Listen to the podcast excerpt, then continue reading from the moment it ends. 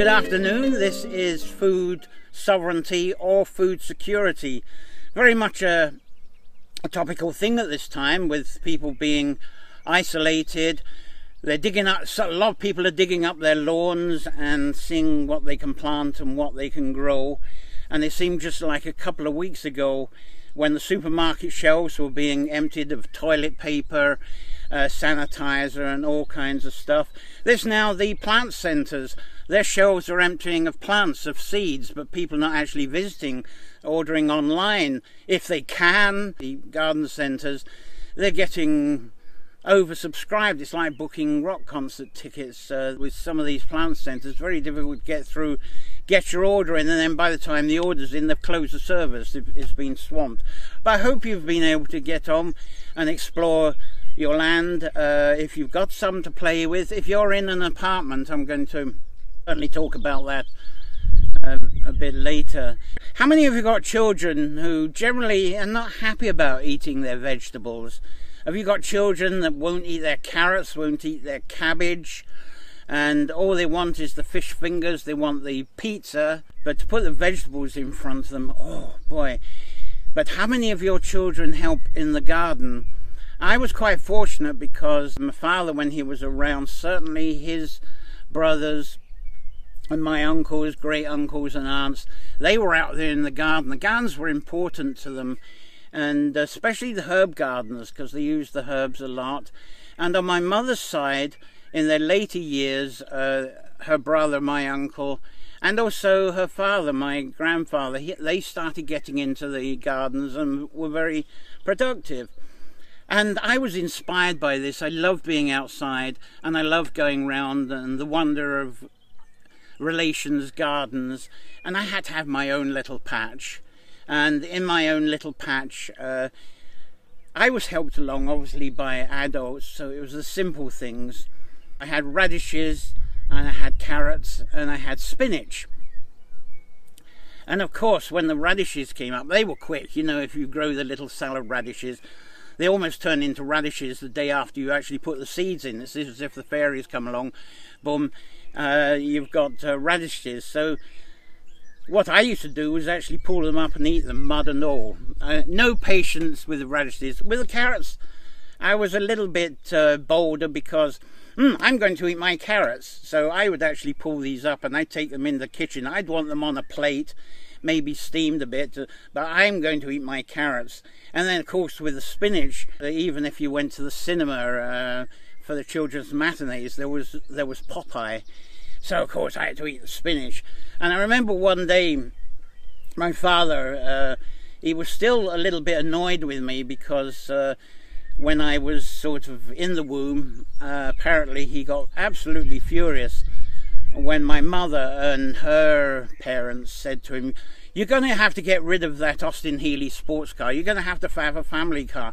And Austin Healey was his pride and joy. And he was always grumpy that he had to trade that in. And he traded it in for an Austin A50 Countryman uh, family car. And I remember he was, I saw him pushing this car uh, up the driveway towards the cottage. And I thought, oh yeah, I've been eating the vegetables I've grown, I can help out. So I went out and went to help him push and well, I offered to help him push. He said, Oh, are you capable? I said, Oh yeah, go away, I can do this. And he said, Well, you're only small, you can Oh, Dad, I ate my spinach. I can definitely push this. And so uh, the two of us tried to put the push the car. But anyway, uh, I certainly had no trouble eating my vegetables.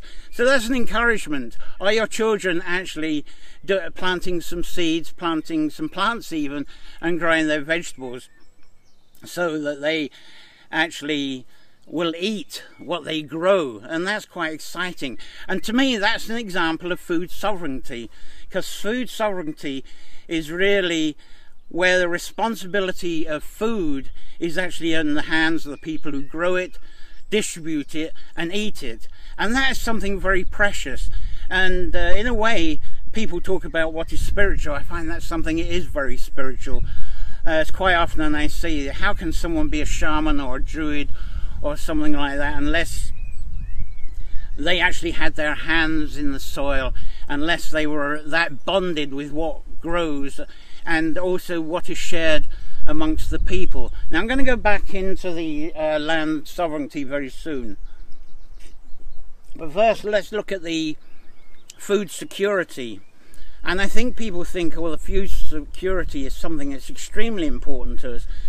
And perhaps it has been. There's always this question that if there wasn't what is called the Green Revolution, the food security, and with the vast population, the way that it's increasing around the world, would we been able to feed ourselves, starting off like I did with a little child with a little patch of ground that perhaps grew enough food to keep me for a week?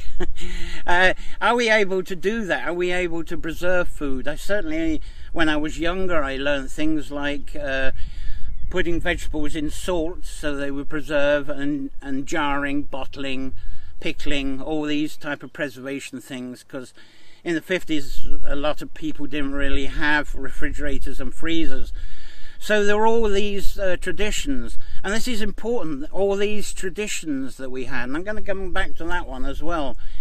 But with the food security, it's how can we actually have policies where we can grow all this food to feed all these people around the world that nobody should go hungry. But of course, as we know, there is uh, there is a lot of hunger. Uh, there are droughts, there are famines, even with this food security. One thing about the food security, I suppose the plus of it is, is that it does enable things like bread and rice and even various vegetables we can just go along to the supermarket, they're there, we eat them, uh, and we're fed. The downside of this, obviously, is in order to increase the yields, it's what's actually been done to the food, and this is what a lot of people are, are kind of wary of, because when food is done in a mass like that, we've suddenly surrendered our own sovereignty to our own food growing, our own distribution, We've handed it over to politicians. That's been handed over to corporations. And a lot of this is run by working out spreadsheets and uh, databases. They, these are not actual people that get out onto the land and uh, till it and look after it and actually treasure it. These are people who are scientists. They're what they call them um, bioengineering people and this is what's happening, is suddenly the traditional ways of growing has been replaced by the bioengineering, as if that's going to have all of the answers. And even farmers over the years have found they've dropped their traditions and they've become sort of, in a way, apprentices to bioengineering. And GMOs is certainly something we all know about, where seeds are genetically changed so that they have greater yields, that they're resistant to pests, far away from the original local seeds that we had. And it seems to what's come from this, a lot of people are now claiming they've got food allergies, and that's one of the things they put it down to. But even with the GMO seeds, GMO growing, there's a greater use of insecticides and pesticides.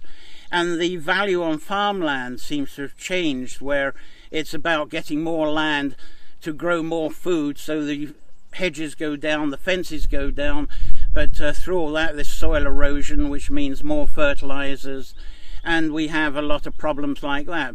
But even so, it seems as if we're getting fed by food security. But there has been a kind of change. I haven't uh, got the dates in memory. Um, I would say that really the uh, green revolution, as uh, is called, to, to have uh, the altered foods, uh, has been around. I suppose it kicked off in the 50s, but it really got going in the 80s. Australia, I think, was perhaps the leader of that, and then it went into certainly big time in Mexico and India. India was big on it. Suddenly, India, who was having lots of famines because of the Green Revolution, they were producing a lot of food to feed people, so their famines uh, went down. But Australia got the consequences because land became barren. In Mexico, it became a bit of a confusion. Uh, I think they're looking more at the food sovereignty and the community methods that were there with the Incas uh, way back. Uh, so it's been a very touchy thing. Could we survive without uh, the food security system? Somehow I don't think so, not for a while, because with food sovereignty, we've lost too much of the traditions. I find I'm scraping around trying to rediscover some of the traditions I used when I was young. I've forgotten them. I have to look up YouTubes and I have to um, watch YouTubes to bring this all back again. But going back, food sovereignty, uh, it seems as if it's been a very big thought for people now with their isolation, their cocooning, uh, and even when they're going out, uh, the res restrictions of shopping at a distance. Uh, the actual shopping is becoming a frustration. Under food security, the roles of employment have changed the people over the years, there's less people working their gardens, worse, less people working the lands. There's more people have moved into the towns, they become urban, uh, they're in apartments, they don't have gardens. A lot of them don't have allotments. It's all about getting the food from the supermarket. Often the idea of cooking that food is throwing it into the microwave. But a lot of people are very happy with that and one of the examples I think of is maybe someone uh, who works at Google and Facebook. Let's take the Google example. There's a lot of people that are engineers there. They're perhaps on 100,000 euros or more, $100,000 if they're in the US or more, doing this. And if they were out working the land, like they were as employee, as a picker, They'd be lucky to make 20,000 in a year. So people think, oh no, I want this extra money. But the, you think of it, what is this value system in the salaries there? The person working at Google on 100,000 can't go without food. They rely on these 20,000 uh, euros a year people producing the food so they can eat. Yet these people that are still working the food and the farm, they don't need to go onto Google. They don't have to Google stuff. So is that value, uh, uh, humanity value, which has become very unbalanced, I find. And that is a source of problems, I think, of disconnection. Uh, it's suddenly uh, the, it's gone from community to acquisition.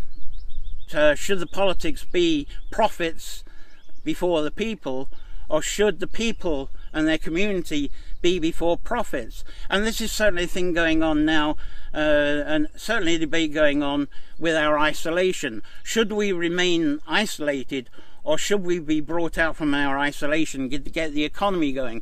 So what's more important now, the profits or the people?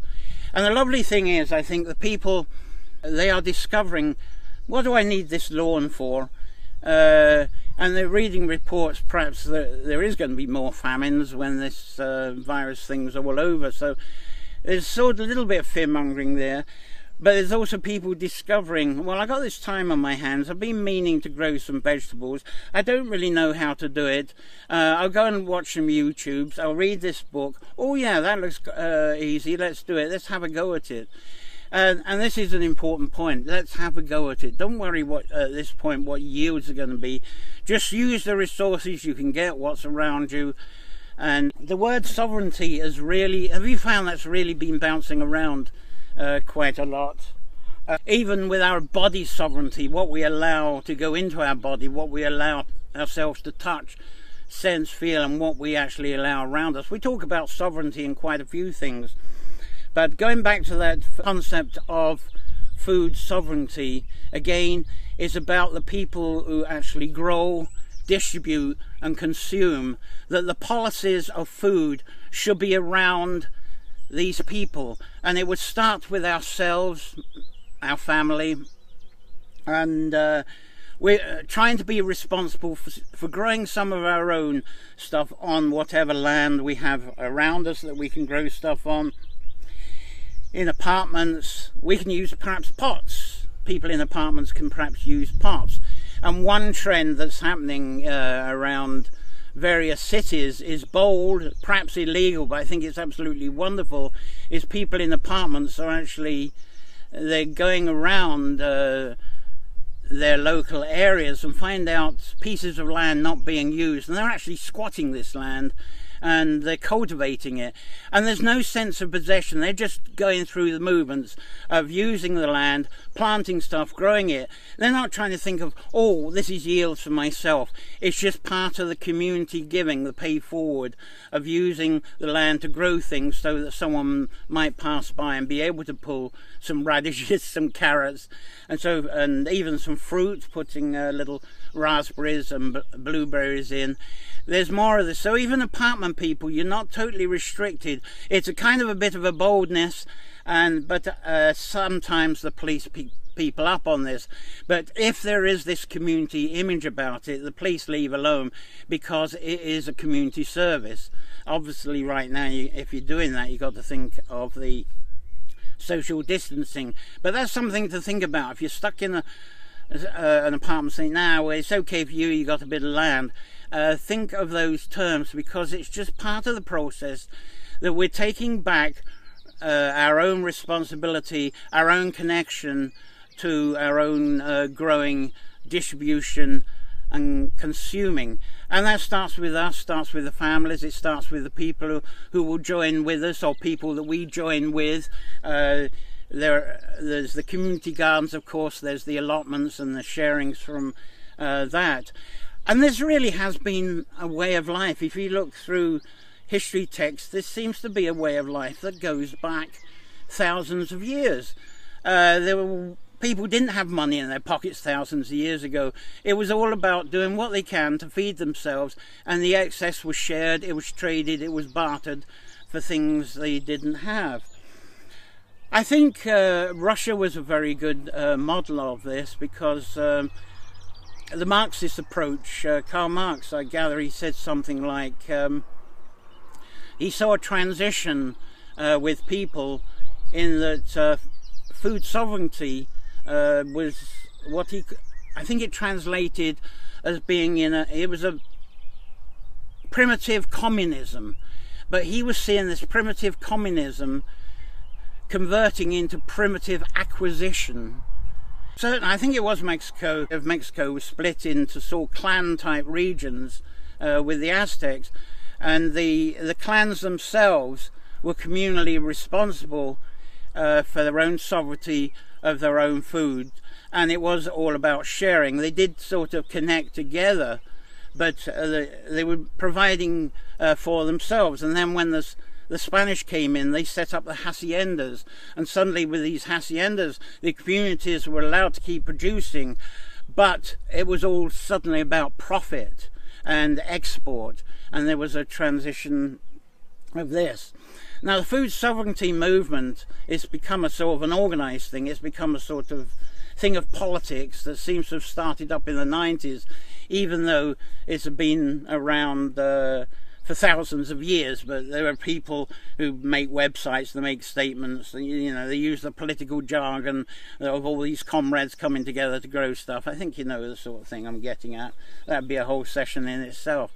But some countries, I think Ecuador was the first one that really got into this, that it actually got up into state level, that there was actually government support for food sovereignty of uh, community growing. So this was quite revolutionary because Uh, as you know, around the world, the governments and the corporations are together in a regime and their part of their policies are for the food security.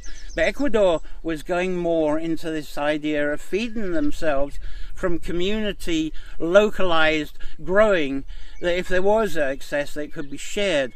And then I think Bolivia took on this very quickly afterwards. And surprisingly considering all the news of their troubles Venezuela got in, onto this. And other parts of the world certainly in Africa in Mali and Senegal uh, they they've been getting into it and then it spread over I think to Nepal Nepal's getting into the food sovereignty, and I'm surprised we've not heard of Bhutan getting into this. But if you go back into the history of the sovereignty, one of the uh, tribes uh, that fascinates me is the Huron, um, just over the Canadian border. Was it Lake Ontario? And they were very much into their clan community growing. And the clans themselves, they actually had a clan council of women because it was regarded that the land and the sovereignty of the land was very much in the command and of the direction of women. So the clan council of women would come together to make sure that there was uh, the uh, balanced uh, application to the land. Because the one thing with uh, food sovereignty, people start thinking about is this environmentally friendly? Uh, is this sustainable? Because if you're going to look after yourself and community, you can't just pass the buck to the uh, food security who pass the buck, you know, there's pollution and so forth. If you're doing it locally, you're going to care about your land use and uh, sustainability. So this is really a lot of caring. And during this time of people isolating, there's a lot more people thinking about you know, this is really precious what I got here. Why do why did I have a lawn? What's the point of it? And they've got trees and plants, and suddenly they're bonded with this, and it becomes, in a way, their church. It's, it becomes their faith, it becomes their belief, and it's something they want it to be sustainable. They really want to be part of this. There's a passion, and it isn't about yields anymore.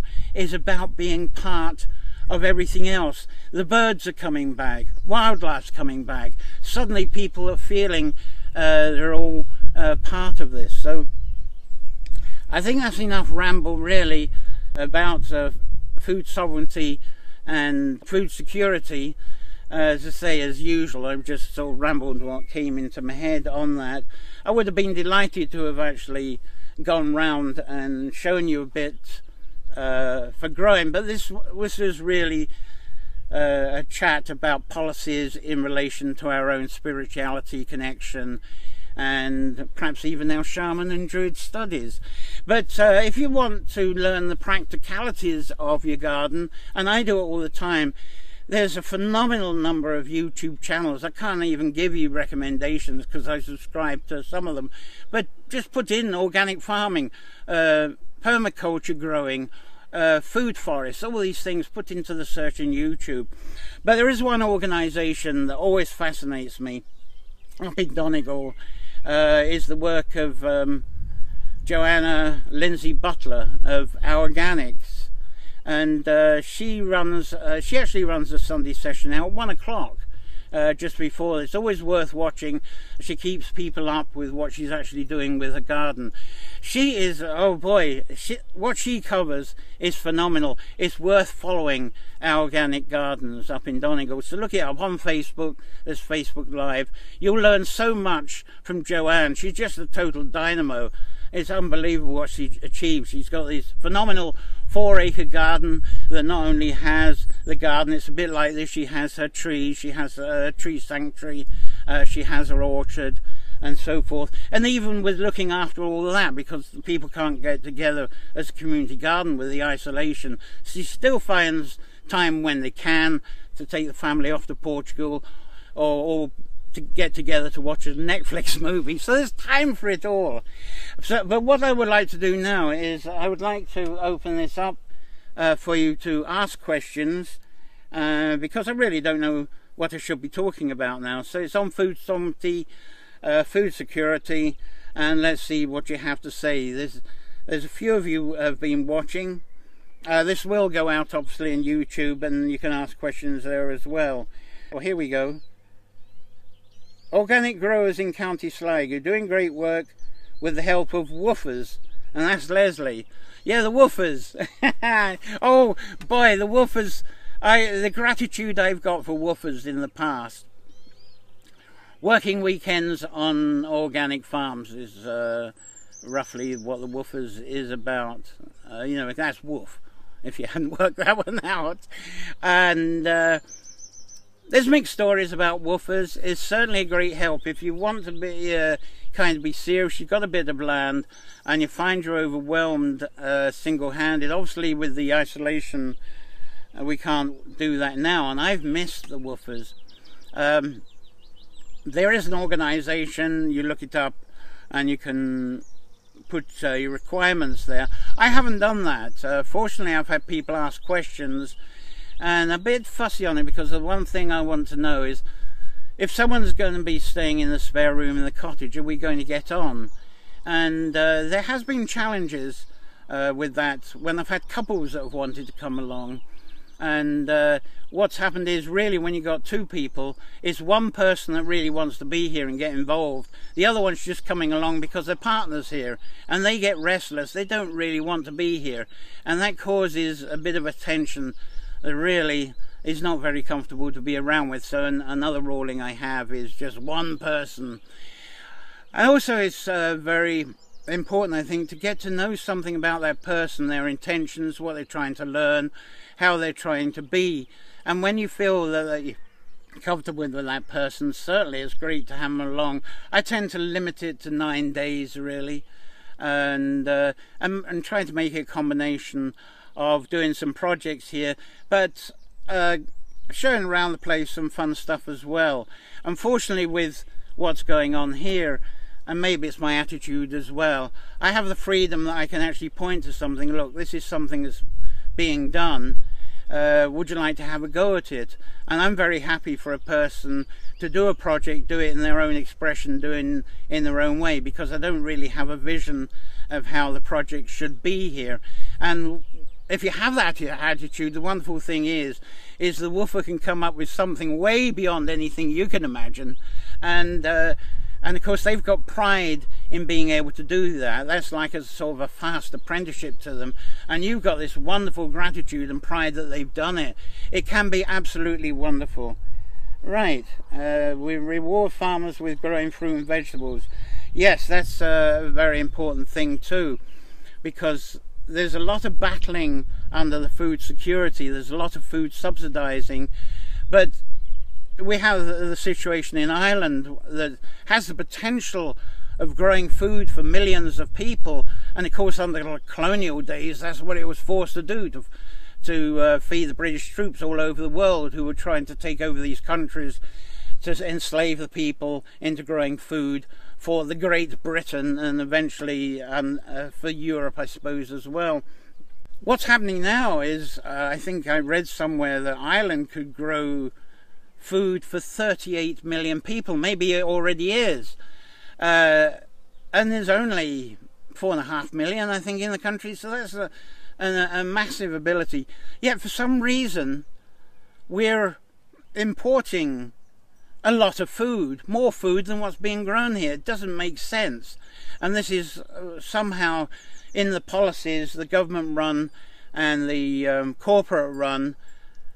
This is how the policies pan out, and it, it's what we've surrendered. We absolutely have no sovereignty in this. The only sovereignty we have is the vote. The point is with the vote, all we're doing is voting for someone to have a career and a nice salary uh, in Dublin. And if carrying out the policies we want, ha, no way. We we got them in. They feel they can do as they like, and they can spin it. So there's that problem to deal with. Is the land use, and how is that dealt with? Again, takes is it's baby steps. I would say the more people that actually get involved and saying, hmm, I can grow some stuff in the garden uh, that's grand, uh, this is good. Oh, I'm in each year you learn a bit more. Oh, I wonder if I can get an, uh, a bit of land with a field next door. That's what happens with some people. Or you've got your children. Uh, they've been involved with it. Oh, this is something I'd like to do. I, I love this good food. I love this attitude. I think I'll become a farmer. And perhaps they become the sort of organic farmer that uh, focuses uh, on the local community. We got one near here, Drumanilra, uh, wonderful community focused around uh, Boyle. They're expanding a bit now, but it's where the attitude of a family have been totally focused on producing food for the local community. And I think expand on that and you'll find it'll spread and it'll almost become clanny again, uh, where families and clans and it will perhaps take a long time, but it's like the hundredth monkey. You know, eventually that could become a national policy, and if it does grow, then the local politicians are going to take notice. They could even be the people that uh, have got into feeding people locally. So once they get in uh, to the government, then it becomes the policy uh, like it is in Ecuador and Bolivia uh, and uh, Nepal and places like that. Knockvicar, yeah, absolutely wonderful, isn't it? The Knockvicar Gardens, wonderful example around here. Uh, uh, where the team there, uh, they do what they can for the community. Uh, they're very generous uh, in what they try to supply, uh, trying all kinds of ways with their little courses and invitations for people around the polytunnels. Uh, they've got the order and collect service on at the moment and they do supply vegetables uh, to local distributors at very fair prices that pass on to us in very fair prices. So yes, I, I really adore the work of the Knockvicar Garden and uh, how they're uh, working this. There's someone else I should uh, mention on that. But uh, they deal with plants and they deal with produce and the local eggs as well. Most of the seed potatoes, most of the potatoes I grow uh, are from leftovers from last year. so they become accustomed to the land. That's a sensible thing to do because in food sovereignty, that's part of it, is trying to allow some of what you grow to actually go to seed so you can save them and use them. Obviously, if you're growing hybrid species, that's not going to work. But uh, if you've got heritage seeds of some form or can get hold of them, uh, in most countries have heritage seed supplies. We've got seed savers here. There's the organic centre up in Leitrim, and then um, oh, what is that man that lives uh, north of Sligo? German man, Heinz, isn't it? Uh, you can get them from him. But look that up, talk around, uh, and certainly do your Google searches. If you can get local seeds, and uh, Knockvicar, they do the seed swap, and local people come with their excess seeds. So yeah, part of the food sovereignty is stick to your local seeds as much as possible because you're going to have a lot more success. The only ones that are dodgy I find is if I get local parsnip seeds. They never seem to work. The parsnips, are, but everything else is wonderful and you, uh, they work. Uh, any other questions out there? So thank you. I hope that made a bit of sense, uh, my waffle. I'm not going to bother with the poem today because I've been so busy gardening. I haven't been writing poems myself, which is one of the things uh, would be good in the downtime. But we've got the showery weather coming up for a while, I think, from Wednesday onwards, which is great for all this gardening that's been done. So that's why, in, with himself, there's a bit of a panic to get as much planted and sown, ready from nature's water to trickle down and create its magic. And then, when as it's creating the magic, then perhaps I'll be writing a bit more. But thank you for watching this Sunday session, uh, the Sunday session of food sovereignty or, or, food security. I hope it made some sense. Uh, it was just off the top of my head, so I hope it made uh, sense to you. So thank you for watching. What we got next week? Oh, we're going back to the uh, romantic stuff. I think it's the fairies. Is it the fairy stories? No, it's the uh, it's the Beltane ones, isn't it? It's the Beltane traditions uh, next Sunday. So see you for the next Sunday session. If I haven't got that title right, I'll certainly be posting on Facebook and Meetup and all the other event places. So thanks for watching. Keep well, keep safe, keep away from the bug, get your hands in the soil. Thank you for spending a bit of time uh, watching this. I'll see you next Sunday. Bye.